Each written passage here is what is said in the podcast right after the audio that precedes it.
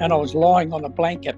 And one of the nurses dropped her in, which was near my head. The other nurse yelled at her and said, "Don't drop him, he's a paraplegic." And that was the first message I had that uh, of what had happened. Hello and welcome back to the Bishop's Office. One of the things I'm really interested in is how the gospel blesses our lives when we're faced with challenges. So this week I've had a conversation with John Stevens about when he became paralysed. I, I hope you enjoy hearing about his experience. Thanks for catching up with me today, John, to, I guess, speak to me about, about your life. How are you doing today? I'm feeling uh, pretty good. So as I discussed with you, I guess keen to do something a little bit different than what we've done previously in these conversations, and I guess talk about the difficult time in your life with the hope of being able to learn from the experiences that you've had, and particularly in relationship to your relationship with God. Yeah, sure. So I guess the experience that I had in mind was that of losing the use of your legs. What can you tell us about your life up until that point? Okay, well, let me just say that initially, you know, I was quite athletic uh, and that leading up, you know, through my life and that, I was keen on fishing and hunting. Uh, but uh, about a year before the, the actual uh, surgery that uh, caused my paralysis, I had had another back operation because they, they figured that I had a, uh, a disc that was expanding and pushing against the nerve, which I have no doubt was the case, but they they missed what the real problem was, which was uh, further up the spine. I was experiencing incredible pain. I could hardly move, and towards the end when I finally went in, I was so much in pain that Trish would have to sit beside me and then pull me up so that I could get through the pain barrier of sitting upright. All right, so yeah. Like if you were sitting in a chair, you should need to help you to stand up or something like that? Usually it was more when I was laying down and I dropped my legs over the bed to to, to, to sit up and then stand up mm. and, and getting me through that from the laying down position to the uh, sitting up position was incredibly painful. And in fact, uh, Sister Adrian Han a couple of times came in to give Trish some respite. She said to me one day, she said, "I can't believe the, uh, the, the absolute pain that you're, you're in." How old are you at this stage? I was thirty-nine. thirty-nine. And mm-hmm. So you don't know really what's going on with your back. You'd had a bulging disc. The pain's increasing and is more frequent. Is that the, the idea? That's right. And and then eventually I was going to work, and I went to work this particular day and I suddenly couldn't pass anything. Mm-hmm. So I, I went straight down to a neurologist on um, South Terrace without a referral mm-hmm. and said to the guy, "I've got a problem," and he, he catheterised me on the spot. Mm-hmm. And left the catheter in and said to me, uh, I'm, I'm going to make an appointment for you. And and it was that evening that I was taken down to Ashford Hospital, and they uh, completed x-rays and that, and discovered that I had a uh, what appeared to be a growth in my spinal cavity, which was at the foot of the actual solid core of the spinal cord, mm-hmm. uh, which was about halfway up your back. And so um, they then operated on me, uh, I think it was I think it was the next day. And they did the operation. I was quite fine after the operation. And then three days later, they said, "We're going to stand you up." And so they stood me up, and I set off a hemorrhage in the spinal cavity. The pain was unbelievable. It was like I was connected to uh, electric wires. The shocks going down my leg were unbelievably painful. Mm. And I had President Ron Sims of the state presidency come in, and, and the president, President Doug Han, and they could see that I was in enormous pain. And uh, gave me a blessing and left. Anyway, um, I was trying to plead to the nurses that something pretty serious had gone wrong, and they were telling me that, you know, look, you've just got to, you've got to get used to the pain. And I thought, boy, uh, you know, I, I don't think I can get used to it. And eventually, they knocked me out, uh, basically, and and I slept through the night. And when I woke up in the morning, I couldn't move uh, my legs. And a nurse came in about the same time as I was trying to work out what had happened. And she said, "How are you this morning?" I said, I, I can't move my legs. And uh, she went absolute white as a ghost and uh, ran out of the room. And she was back with another doctor to have a look at me. And uh, I heard him say to her, he said, "He's had a hemorrhage, I think." And that's when I realised that something had really gone wrong. And I was then, obviously my surgeon turned up, one of the other specialists that I was under, he also came, Trish had arrived, and uh, they were having quite a conference at the end of the bed. I was then taken down for x-rays, and I had no idea really what had happened. And I was lying on a blanket uh, that they were carrying. There were six nurses holding the blanket up as they moved me from one x-ray machine to another. And one of the nurses dropped her end, which was near my head, and I started to slide off head first off the blanket, and uh, the other nurse yelled at her uh, and said, "Don't drop him, he's a paraplegic." And that was the first message I had that uh, of what had happened. So just to sort of summarise then, um, you'd had this pain in your back, a really enlarged blood vessel that was exactly. just causing pressure, is that right? Yeah, that's and right. That's the pressure that was giving you pain. And then yes.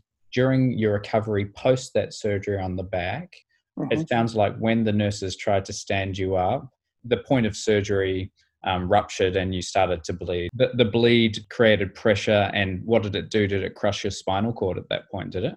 That's right. Yeah, that's exactly it. And then I was shifted to uh, an intensive care unit where I don't remember much of it. Obviously, they had me bombed out a fair bit. While I got over the uh, surgery, it took about a week, I think I was in there.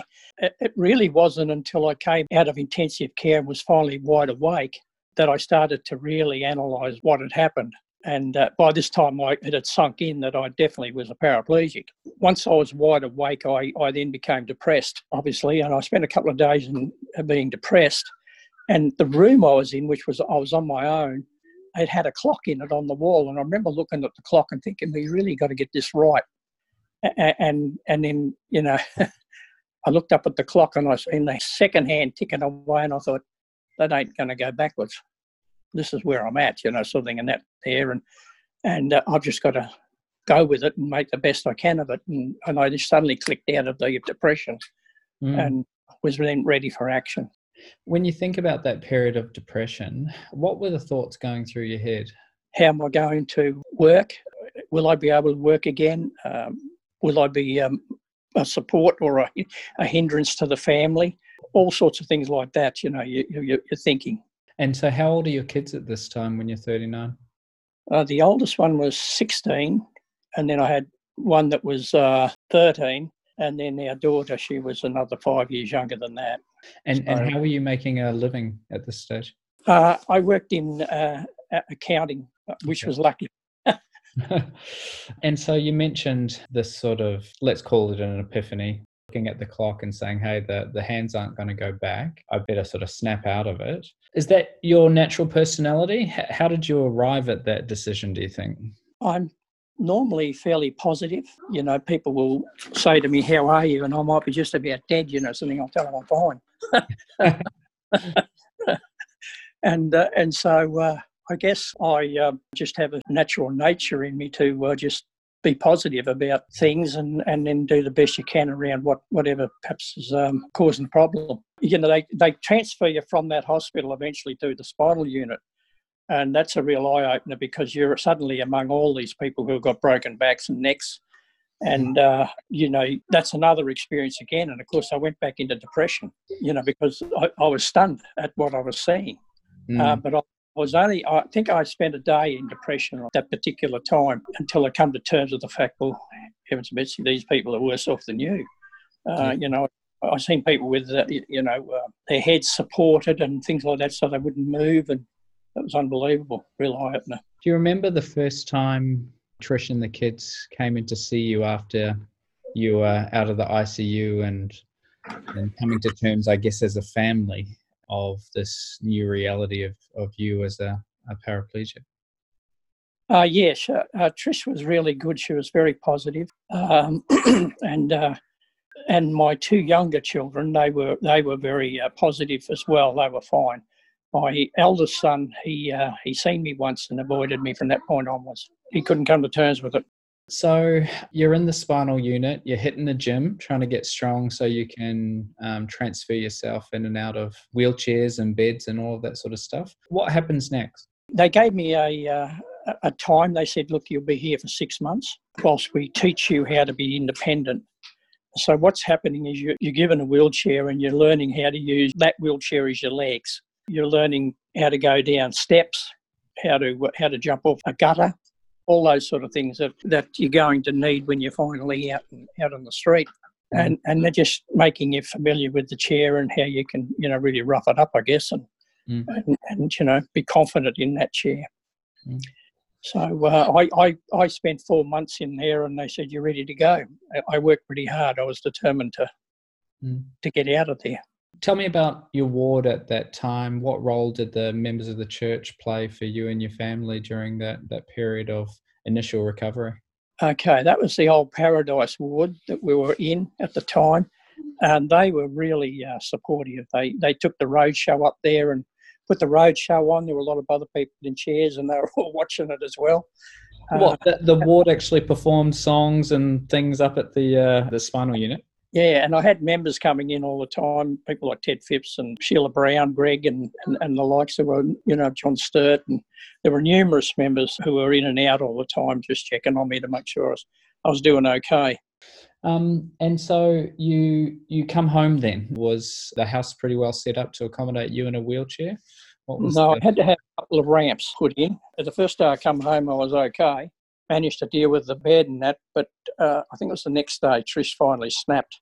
So I think she'd been really great up to then, been very supportive, and uh, I think the pressure and that suddenly built up, and uh, I remember I, I transferred out of the wheelchair outside on the back veranda into a, into a chair, and I was sitting there just sort of soaking up the sun, and uh, she went berserk and threw the chair down the back, and the wheelchair that she really... Uh, Absolutely. I'd lost it at that particular point in time, you know, something, and I thought, gee, how am I going to get that chair? Am I going to have to crawl down? What, you know?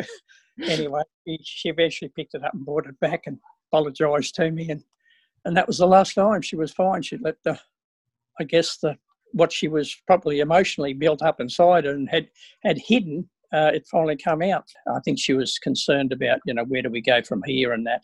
But my employer was brilliant. They were ready to go. They put things in place for me to be able to get to work and, and that sort of thing. I was given a car park right there in the office where the, where all the pool cars were. I was able to drive in and just park and wheel into into work. And I was like that for eighteen months. You know, I I, uh, I was in a wheelchair for eighteen months before I started to learn to walk again. Um, just before we move on to your recovery and learning to walk again, I think it's really admirable that both you and Trish and the family sort of, I guess, accepted your new reality without much anguish, it almost sounds like. You know, you talked about having some periods of depression, and um, Trish had an episode with the, uh, with the wheelchair after you got back. But why wasn't there that anguish, do you think? How did you cope with it? You know, quote unquote, so well? I um, probably did a lot of praying uh, and that. So, uh, and I also was conscious of, you know, scriptures, you know, that talk about not being challenged beyond that which we can cope with, or, you know, enduring until the end and that, those sort of things. So I guess those sort of things were a comfort to me as well. Uh, the fact that I had my family and friends around me was really positive. You find that there's a whole heap of priorities that change Uh, during this time, because you spend a lot of time, you know, thinking about what you've been doing in the past and what, what you're going to try and do in the future. So what I found was that I was um, looking at my work, you know, something I dedicated myself to my work probably uh, to the point where I, it was probably my number one priority. And, and because, you know, my employer and my workmates and that didn't come anywhere near as often as, uh, you know, uh, my friends and, Te- and Trish was there every day. Uh, suddenly, you know, they were about ninety-seven on the priority list, you know, something in the family number one, and, you know, and your friends are at number two sort of thing. So you, you, you're suddenly reorganising your priorities uh, dramatically. In those first few weeks, probably, you know, before you got to the spinal unit and, and maybe during your time there, did your relationship with your Heavenly Father change at all? I had a pretty good relationship with my Heavenly Father as it was. Uh, so... I think it just uh, sort of tightened and strengthened uh, uh, that little bit more, you know, something during that period of time. I had the state presidency come in to give me a blessing after I had, was paralysed, and uh, President Ron Sims was the one who gave me the blessing. And in that blessing, he said I'd walk again. I never doubted it. I always believed that I would walk again. Now, at this stage, nothing was happening with my legs. They were just dead pieces of uh, bone and meat, you know, attached to me. And what were your doctors telling you about the prospect of walking at this stage? They said, just get used to it. You're, you're never going to walk again. They said, we're going to uh, fit you for a wheelchair. They measure the wheelchair, make it fit, literally fit you. And uh, and I said, I'm not going to need a wheelchair. And they brought in a psychologist to have a talk to me, because I think they thought I was a bit, uh, I was sort of denying. Yeah, in denial. Um, so you're at home, um, I think you said living for about eighteen months with the chair, is that right? Yes. And so was it, did you have to initiate um, the sort of the O T to commence trying to walk again, or is that something the doctors were supportive of at that stage? Talk to me about how that happened. Right. Well, what happened was, uh, whilst I was out at uh, Hampstead, I noticed that I could move a toe. I'd been working with my body, you know, trying to see if I could make things work. Mm. And suddenly I got I got a big toe to move, and I thought, gee, that's different. So I kept working with the toe, you know, sort of thing. And eventually uh, I got a few things working. They weren't working too flash, and they still aren't, but um, things were starting to work, you know, something in that there. And I think it was about eighteen months later, you know, with the help of occupational therapists and all those sort of people, that I was suddenly uh, getting stronger and stronger movements, you know, something in that there. And one day uh, one of the uh, therapists said, look, I'm going to stand you up. And I thought, you've got to be joking, you know, something in that. Anyway, they stood me up, had two two of them either side of me, and lifted me up, and and uh, I my entire body uh, vibrated. It was an un- unusual experience. I just sat there. I stood there rather for quite some time, vibrating, and then they sat me down again and uh, said, well, we'll do that tomorrow. And they just kept doing it for about a month. And they told me, they said, your brain will work it out. Don't worry about it. Don't worry about the vibrations. That your brain will work it out. Sure enough, about a month later, they stood me up one day and nothing happened. I was quite steady. No vibrations or anything like that. And could you stand largely unsupported after a month, or were they still at your side there? Uh, they had a lot of work to do before that. Uh, yeah, I, I, I was walking between, you know, bars, parallel bars and things yep. like that. You know, the first time I um, realised that I might be able to really walk, I was out the back, and my son, eldest son, was uh, being quite annoying in that there, and I was, uh, I wheeled down to the to where he was. He was in in the shed, and I threw the door door open. And I uh, flicked myself upright into the doorway. Somehow I got myself up into the doorway, missed the step altogether. And uh, I was in the doorway, and I suddenly realised that I was upright and had a problem. And so I took a couple of pretty feeble steps and grabbed the, the uh, steel bar that goes across the roof to hold the roof section up. And uh, and I told him what I thought of, you know, his behaviour. And, um, and that was when I, I, I... Well, Trish actually made a comment. She's seen me do it. And... And she turned around and she said, you, you're going to be able to walk. And I, and I thought, yeah, I think, I, I think you're right. I think you're going to be. I, I, I love that this like this breakthrough in your um, recovery is fueled by a moment of correction. I, I love that. And I guess that I guess in the focus of wanting to um, let them know what you think, you sort of um, forgot about almost the uh, limitations of your left, eh? That's exactly it. Didn't give it a Oh, oh. And so how how's Trish and the family um, responding during your co- recovery at this stage, as Trish sees you out in the shed and makes this comment that um, she thinks you're going to walk again? What does that mean for you, for you and the family? Well, it's uh, well, it's a positive. You know, suddenly, I mean, even my son, he he he came over and gave me the biggest hug you could you could expect, and he's the one that's having the trouble, you know, adjusting to the fact that I'm I'm paralysed.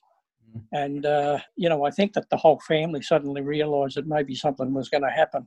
And and that Trish was brilliant. I mean, the whole time I was in physio or uh, or the like, she was she was there. She watched me learn to walk again between the parallel bars uh, and that. And, and I was back at work by this time, by the way. And, uh, mm. and uh, you know, I then started to use uh, a set of crutches at work uh, that go up to the, uh, up to the arm.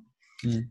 And uh, and people at work were watching me uh, learn to walk. So I probably learnt more about walking at work than I did anywhere else, because mm. I, I, I, I walked everywhere. What happens next um, in terms of your recovery? Uh, it's a five-year process. uh, so I had eighteen months in a wheelchair, and then five years after that of continual building the strength and that to be able to uh, become independent. And eventually I, um, I, I went to uh, two walking sticks and then one, and then and I, I threw the walking sticks away and never used them after that. Mm, amazing. So during this period of, I guess, physical recovery, was there also uh, an, an emotional or, or a spiritual recovery that went hand in hand with it? I think it was more spiritual because, or what was happening was the blessing that I'd had was being fulfilled. So that was uh, a real spiritual experience. And I knew that that particular member of the stake presidency was a pretty inspired uh, man, and that he had made a numerous uh, blessings, or given numerous blessings to various people and that, and uh, and, and had miracles occur. So um, I wasn't uh, particularly surprised uh, that it was happening, but I was I was totally aware that Heavenly Father was looking after me and that he was involved in, in what was happening. Mm. Were there particular times when you felt like God was close, right there, helping you or supporting you? Probably uh, when you sometimes you might feel a bit frustrated or low about your progress. I think that that's when you, you found Heavenly Father was there. You'd, opt, you'd often pray for some strength, uh, you know, something to get through this particular patch, you know, what you might have been having, and then you'd uh, you'd sort of feel that you were you were being supported. Is there anything else about that experience that you feel to share with us at, at this time? I think the biggest lesson that I learnt was that um, you you just trust in the Lord on whatever challenge you face. And you then turn around and you uh, you go with uh, what you you know what you can go with, and uh, and trust that the Lord will be with you and that there. But sometimes it's not meant to be. Sometimes the challenge is meant to be that level for you, and you're going to uh, ha- have that problem. So, for example, you know, someone might break their neck and be a quad, and that's uh, that's how it'll be for them. Mm. Uh, and that you know so. Uh, There's others who might break their neck and be pretty pretty okay. Uh, and I ran into a few few like that when I was out, out at Hampstead. Uh, I I think that that's it's all about what you make of it, and what you know. And if you've got a positive attitude towards life, you know you'll be okay. One of the things that strikes me um, as you sort of describe your attitude um, to the whole thing is um, you had a very, it sounds like, clear image of who God is and the purpose, or what, what purpose trials play in our lives. What can you tell us about those themes? Well, I know that God's our creator, and I think that they can't go much further than that, you know, sort of thing. And I know that uh, the Saviour cares for us so much that, he's, that he uh, sacrificed his own life. And I'm well aware that the Holy Ghost is there to back us up in that, and uh, and, and in, inspire us and to uh, give revelation. And I'm pretty uh, confident that, well, I know it was the revelations that I, that I received uh, from the Holy Ghost that kept me going. I knew I knew that I would walk again, for example. And uh, Trish knew that I would walk again as well. You know, something she told me that later. So I was conscious of all these these little prompts and that that I was receiving. You then have the scriptures, you know, that's that support some of those things. You know, where you're told, you know, look, you won't. The challenge is not going to be anything more than you can cope with. You know, I remember when I was called as bishop, you know, this thing. I I I had a sister come in to me, and she was talking to me, and, and you've got to remember it was. It's not much after I uh, after I learnt to walk. Mm. Or began to learn to walk again, that I'm I'm suddenly called as a bishop. And so I'm sitting there listening to this lady's problem, or the sister's problem, and I remember looking at her and thinking, that's not a problem. This is a problem. This is a problem. Yeah. And a bit like uh, like um, Paul Hogan, you know, with the knife. You call that a knife? and, and, and I suddenly uh, had to stop and say, hang on a minute. For this sister, this is it. This is as much as she can handle. Yeah. And I had to make an adjustment in my thinking mm. uh, for the sake of that sister. Mm. Uh, so I, I have no doubt that we're we're blessed with varying degrees of ability to cope with whatever's thrown at us. I think that that was one of the big things that I learnt, was that we we won't be challenged beyond that which we can cope with. Maybe we can fast forward a bit, and just on the same theme of trials. A couple of years ago, you were diagnosed with cancer. Um, what type of cancer is it? Bladder cancer. Bladder cancer. Talk to me a little bit about that experience of learning of that diagnosis. Right. Well, I went in because I was passing blood, and uh, I went in for the surgeon to have a look and see what was there. And he came in and he said to me after he'd done it, he said, uh, I'm afraid you've got cancer. So they told me about it, and I... I didn't sort of react at all. I just looked at him and thought, oh, it's another challenge. And uh, but Trish was upset, obviously. She thought, gee, what happens if I lose you? You know, she actually said that to me and that, you know. And I said, well, I'm not going anywhere just yet. But we, we turned around and discussed a few things about what sort of adjustments she might have to make if something, you know, did go wrong. And I remember uh, finally getting the message that the cancer was a very aggressive cancer. And I, I was being treated uh, with this drug that was being inserted into the bladder sort of thing there to, to, to tackle the cancer or keep the cancer controlled. And he said, we can control the cancer. He said, we've been able to do it in the past. So I trusted that. And then one day I started to experience pain. And I said to Trish, can I have one of your Panadine Fort? Uh, and she said, what's the problem? I said, well, I can't get rid of this pain, you know, something in that there. Anyway, I was to go into hospital to have the check. I was going every three months and they'd have a look and see what was going on. And so I went in and he had a look. He came out and he said, how do you feel? And I said, frankly, I said, I feel like I've got a hand grenade in my hand. I said, I pulled the pin out and dropped it somewhere. I said, and I'm holding the handle and the clothes so the thing, so the thing won't explode. I mm-hmm. said, and I'm not feeling real good about it, you know. And he said, we'll take your bladder.